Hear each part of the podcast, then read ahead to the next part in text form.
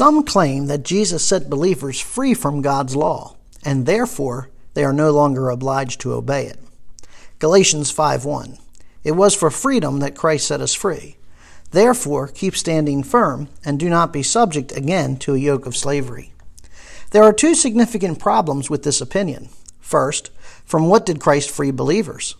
As stated before, believers are free from the law of sin and death, not the law of God. As well, it has been established that God's law is not bondage. In the context of Galatians 5:1, Jesus did not set believers free from the law of God, but rather the curse of the law. Galatians 3:13. Christ redeemed us from the curse of the law, having become a curse for us, for it is written, Cursed is everyone who hangs on a tree.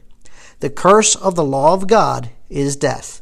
Christ redeemed us from the curse of God's law by paying the penalty for sin. Romans 4:25. He who was delivered over because of our transgressions and was raised because of our justification. If someone pays another person's speeding ticket, does that abolish the speeding laws? No, it does not abolish the law.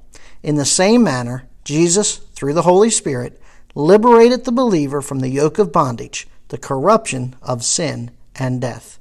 2 Corinthians 3:17. Now the Lord is the Spirit, and where the Spirit of the Lord is, there is liberty. Romans 8:21. That the creation itself also will be set free from its slavery to corruption into the freedom of the glory of the children of God. Believers are now free to live according to the perfect law of liberty which enables one to walk in freedom. Psalm 119:45 And I will walk at liberty, for I seek your precepts.